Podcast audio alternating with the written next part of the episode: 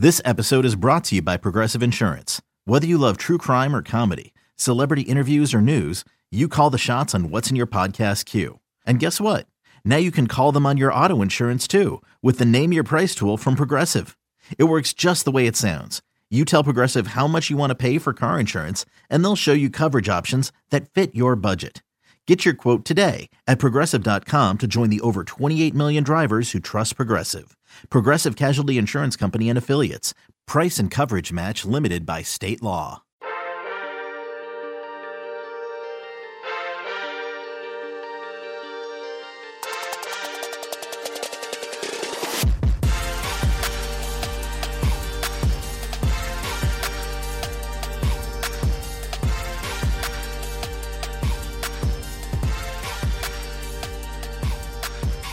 Good morning, Bucknutters. Welcome to the Bucknuts Morning Five here on Wednesday, October 14th, 2020. I am Dave Biddle. I am joined by the People's Champ, Matt Baxendell. Bax, we are just 10 days away from Buckeyes versus Cornhuskers at the Horseshoe. And it feels damn good to say it. Yeah, this is the longest wait in the history of Ohio State football for the season to come back. That's not an exaggeration either, by the way. Uh, since football started back up, we've never had a season start this late ever. So I have to say that I think all of us have officially waited long enough at this point. Um, this is something I kind of talked about in the Buck last Sunday. It like it's hard, it's been hard to really believe it's going to be back just because uh, everything else we've been watching has it, it, makes it feel feel like it's so far away, right? You've got some teams that by the time Ohio State and Nebraska kick off are going to have played six or seven games. So you know, it's a little surreal finally getting to see that we're getting close. I mean, this is the last weekend without Ohio State football right now. It's the last one. And I just it's it's starting to feel real. Like I'm starting to go through my head thinking, all right, so what's the matchup look like? You know, it's it's all this stuff that we've been waiting for. And when it gets here, it won't quite be the same. There won't be a full crowd in the shoe or really any crowd in the shoe. You know, it's not going to have the same pageantry, pomp, and circumstance. But the bottom line is you're going to guys wearing those Ohio State uniforms, those silver helmets on the field playing football for the first time since December. And really, it's going to be one of those things where all feels right in the world for the first time in a very long time. It felt right yesterday. We got a chance to have a Zoom call with head coach Ryan Day, quarterback Justin Fields, quarterback coach Corey Dennis. Uh, that was there was like a flood of information coming from that. That was great stuff. Let's start with Justin Fields. I mean, the biggest change fans are going to notice from him is not going to be physical this year. If you notice any changes at all, it's going to be the mental side of the game and how he's much more of a coach on the field. Ryan Day talked about that. Justin Fields talked about that. And Justin knew the playbook really well last year, but now he's just more of that, you know, no pun intended, but that field general. And um, he's just, and that's to be expected. That's his second year in the program, second year as a starter. He's a captain, um, but it seems like it's above and beyond the way he was talking about it, the way Ryan Day was going on about it. Sounds like this Justin Fields. I mean, it's going to be. We knew he'd be even better as a passer and just you know year two in the system and all that. But the mental side of the game is where he could really take things to the next level this year. Bax. Well, here's the thing about Justin Fields like every every this is t- normal in the off season about everybody, right? Oh, so and so in the best shape of their lives. So and so they know the book better than ever. So and so yada yada yada. The reality for Justin Fields is it's hard for him to be much better than he was last year when it comes to production. What did he have? 40 touchdowns and three interceptions, two of which were against Clemson, one of which was because a route went the wrong way. I mean, like let's be real here. It was uh it was almost a perfect season. So expecting Justin Fields to somehow increase his numbers from last year to me is implausible because he was already that damn good. But I will say, him having shown this extra level of leadership, helping push the season back into things, maybe that's that extra tiny bit we need to have to get this team over the hump and into the championship game and into a national championship situation. Uh, let's let's face it, what have we wanted this season back for all along? Yes, if Ohio State was average, we would have still wanted them to play football. But the reason Ohio State in particular has been so desperately scrabbling to get back to this point is because everybody knows Ohio State is a team that could legitimately win the national championship. I mean, we're not even talking about how motivated this team is after the screw job situations that they had going on in December. It was a game they should have won. It was a game that they blew on their own volition. And it was a game that was sort of taken from them on top of it.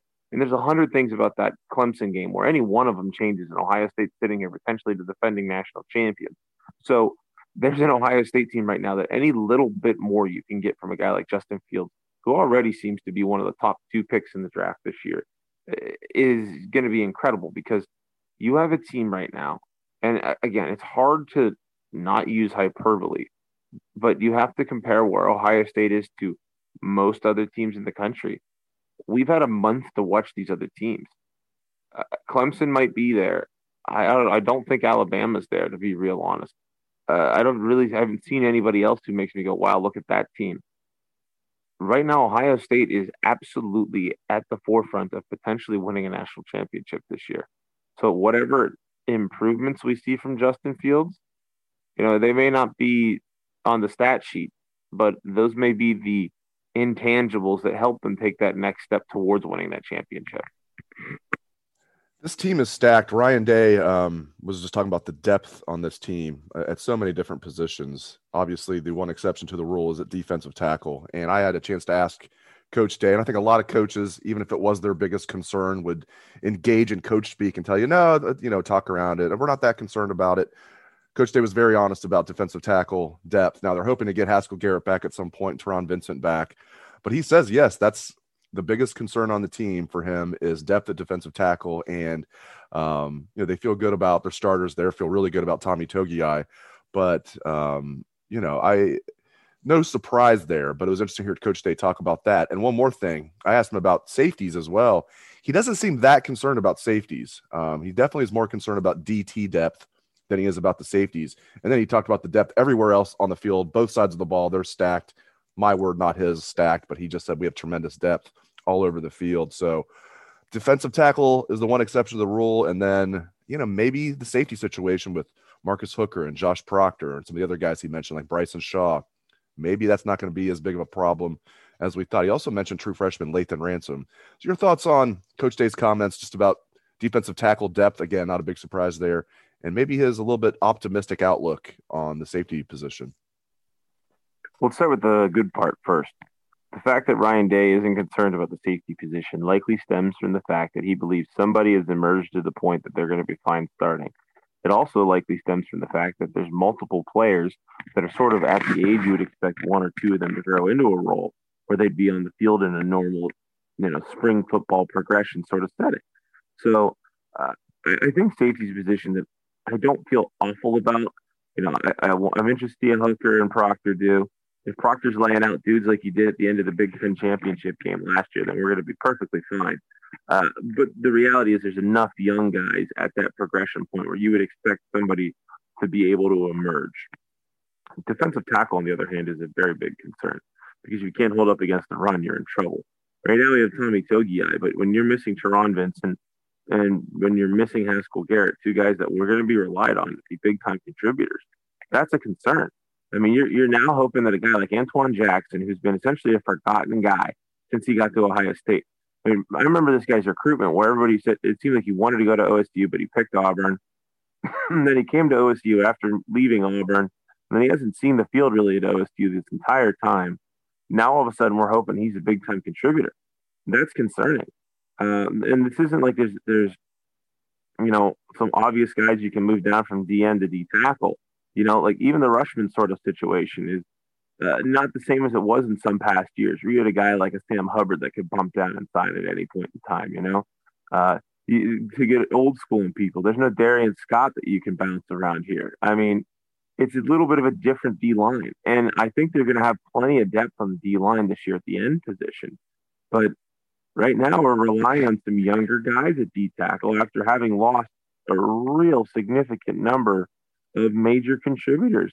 I mean, let's face it, we're going to miss DaVon Hamilton and BB Landers a lot this year. And then the two guys that I think everybody thought were a quote next up were Garrett and Vincent. And, you know, right now we're kind of just holding our breath. Uh, I, I, I put this in the bucket a couple weeks ago of like who I thought the most irreplaceable Buckeyes were. Tommy Togiai is in my top two or three. Um, because if you lose him, then you have literally no veteran experience at defensive tackle. So luckily it's a shorter season. Maybe this won't be something that comes up and is as big of a deal for OSU. You know, you're not going to have to grind through 12 or 13 games before you even get to a playoff. You know, we're, we're looking at a much shorter year. So maybe this is something that won't affect them. Maybe Haskell Garrett will shock the world and end up playing after getting shot in the face, which to me still seems implausible. Maybe Taron Vincent's not hurt as bad as as as, as we fear. But bottom line is, is that going into this season, that is my number one concern with a bullet is what happens if somebody rolls Tommy Togiai's ankle because we don't have a ton of depth of experience, at least at that position right now. I'm with you. Tommy Togiai is not as valuable as Justin Fields, but he's definitely in my top five, maybe my top three. Um, I mean, he might be the most valuable player on the team outside of Justin Fields. Uh, with a, yep. as good as he, I think he's going to be a guy that plays in the NFL for a long time. Will be a relatively high pick. I don't think Tommy's going to be a first rounder. Uh, maybe he will be if he stays for his senior year, which I bet he will. Um, I bet Tommy will be something like a second round pick and play in the NFL for many, many years. Um, I don't want to. Maybe we need to send Dawand Jones over to play defensive tackle. He's big enough, right? Maybe he can play both ways. But, hey, that would be yeah. awesome. Just have him just who was it? Was it uh, Tim Anderson back in the day who played both sides of the ball? So maybe we could have the one the one Jones go there and be like, hey, six foot nine, three sixty, just go kill someone. just go play some nose guard a little bit. You don't have to do it every. You know, they they'll, they'll use the rotation. Larry keeps his guys fresh. Just go out yeah. there on, on running downs, Dawand, and uh, just clog everything up in there. Push the center uh, back, grab the guards while you're at. Let the linebackers clean up. Thank you. I mean, I remember what you know. John Cooper didn't do many smart things, but I do remember him using Orlando Pace as a you know goal line uh, defensive tackle, you know, short yardage defensive tackle here and there. So uh, uh, didn't even do it that much. But uh, yeah, I mean, we're joking about Dawand Jones, but maybe every once in a while, you know, why not? Uh, especially with Dawand Jones. Togiai gets hurt. That's a real thing. Oh, I'm gosh. just saying. Tommy Togiai gets hurt. That's a real thing. I don't even want to think about Tommy Togiai getting hurt. And I mean, Dawand Jones isn't even starting on the offensive line. He's going to be a super sub. They love him. They're just so stacked on the O line that a guy that they love that they know is going to be a future stud at Ohio State and he, it's not like he's a true freshman; he's a sophomore. He's not even going to be starting this year because they're so stacked on the O line. So, the more I think about it, and I don't know if Dawand Jones has ever played a down of defensive football in his life, but I, I imagine we could teach him to go out there and uh, you know play a little nose guard here and there, stop the run, clog things up. All right, last thing. Uh, this is interesting. I saw somebody start this on our board. I wanted to ask you about this. This is, uh, I mean, has something to do with Ohio State since Ohio State is a Power Five school. Bax, should the Power Five break away from the NCAA and start its own division? It's hilarious that you brought this up because I actually was writing some of the bucket of bullets early for this weekend. This is a major, major subject that it's going to be in the article. So well done, Dave, for uh, previewing this for this weekend. Uh, I, I've been saying yes on this one for a very long time.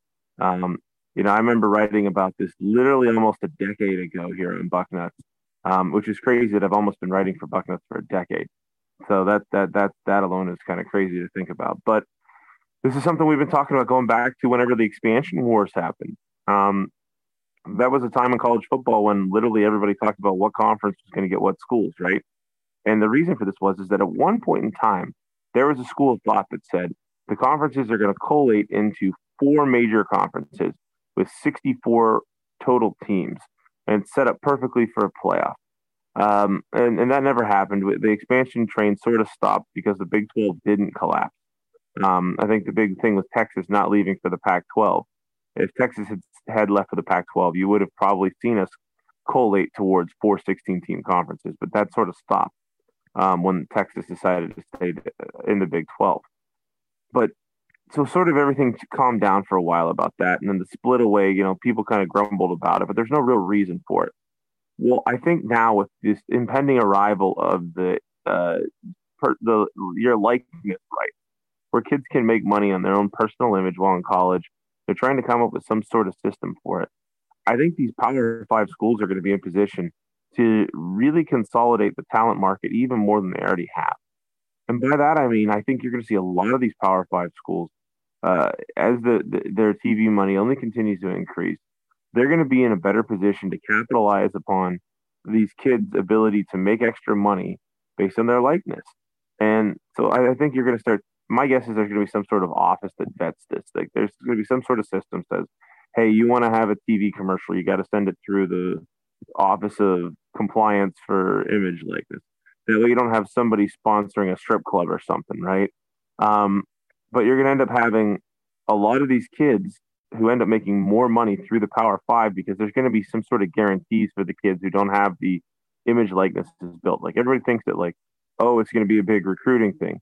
Well, you know, pick a random three star recruit, right? Like, let's pick a good. Here's a good one. Lathan Ransom, kid comes in from Arizona, going to be a really good player. How much does the general public know about Lathan Ransom at this point, right? Like we at Bucknuts, like have known him for years. Seems like he's old old news, right? The the vast majority of Ohio State fans they don't know who Lathan Ransom is. So can Lathan Ransom expect to come into Columbus and be doing you know multiple TV commercials with Ricart Auto and Nationwide Insurance? No, certainly not. But there's going to be a lot of people who go, man, I'd love for you know to have some Ohio State players make an appearance at some event I'm putting on. Well, Ohio State's office is going to send you know six random Ohio State players over, and they're all going to get some sort of fee, and it's going to be able to capitalize on these image likenesses at places like OSU or any of the other major schools. So I think you're getting to the point where you're going to have more of, but to do that, you're going to have to be able to have some sort of almost like collectively bargained agreement, if you will, between the student athletes and the universities. And I think you're going to see that divisional split between the Power Five and the rest of the country, not just because of TV dollars, but because of the way they're able to handle the image likeness money. And so I think there's going to be a big spl- split away happening at some point in the near future here. They'll still play. Like, so for example, since he's not in a Power Five team, they're still going to play Power Five schools, right? But I do think you're going to see that happen. And I don't think it's going to be more than five or so years down the line because uh, college football is changing a lot right now. You know, it, it's even more reliant on TV dollars with fans not allowed to be in the stands. Players are having more and more of a stay in things. And I think you're going to have to be in a position where you can react better to it versus being stuck in some sort of archaic NCAA controlled D1 where you act like UMass is the same as Ohio State when they're just not. So I can definitely see this happening. Significant amount of money is going to end up going to players and image likenesses. And I don't think it's that far out. We may be five years or less out from the Power Five splitting into their own subdivision, if you will. Great stuff as always from Matt Baxendell. You can read his column every Sunday. It is the bucket, and you just got a preview of this Sunday's bucket from Mr. Matt Baxendell. Thanks again to Bax. Thank you to all the listeners out there for tuning into the show. As always, if you like the show, leave us a five star review or subscribe. It really helps us out. Thanks again to the listeners. Thanks again to Bax. Have a great day, Bucknutters.